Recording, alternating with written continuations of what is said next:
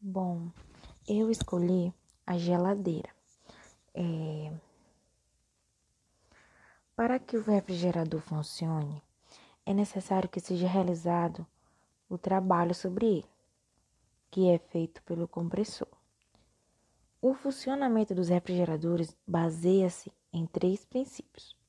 O calor transfere-se dos corpos mais quentes para os mais frios. A pressão é proporcional à temperatura. Assim, ao reduzir a pressão, também se reduz a temperatura. A evaporação de um líquido retira o calor de um corpo. Retira um calor de um corpo. É o que sentimos, por exemplo, quando o álcool evapora sobre a nossa pele.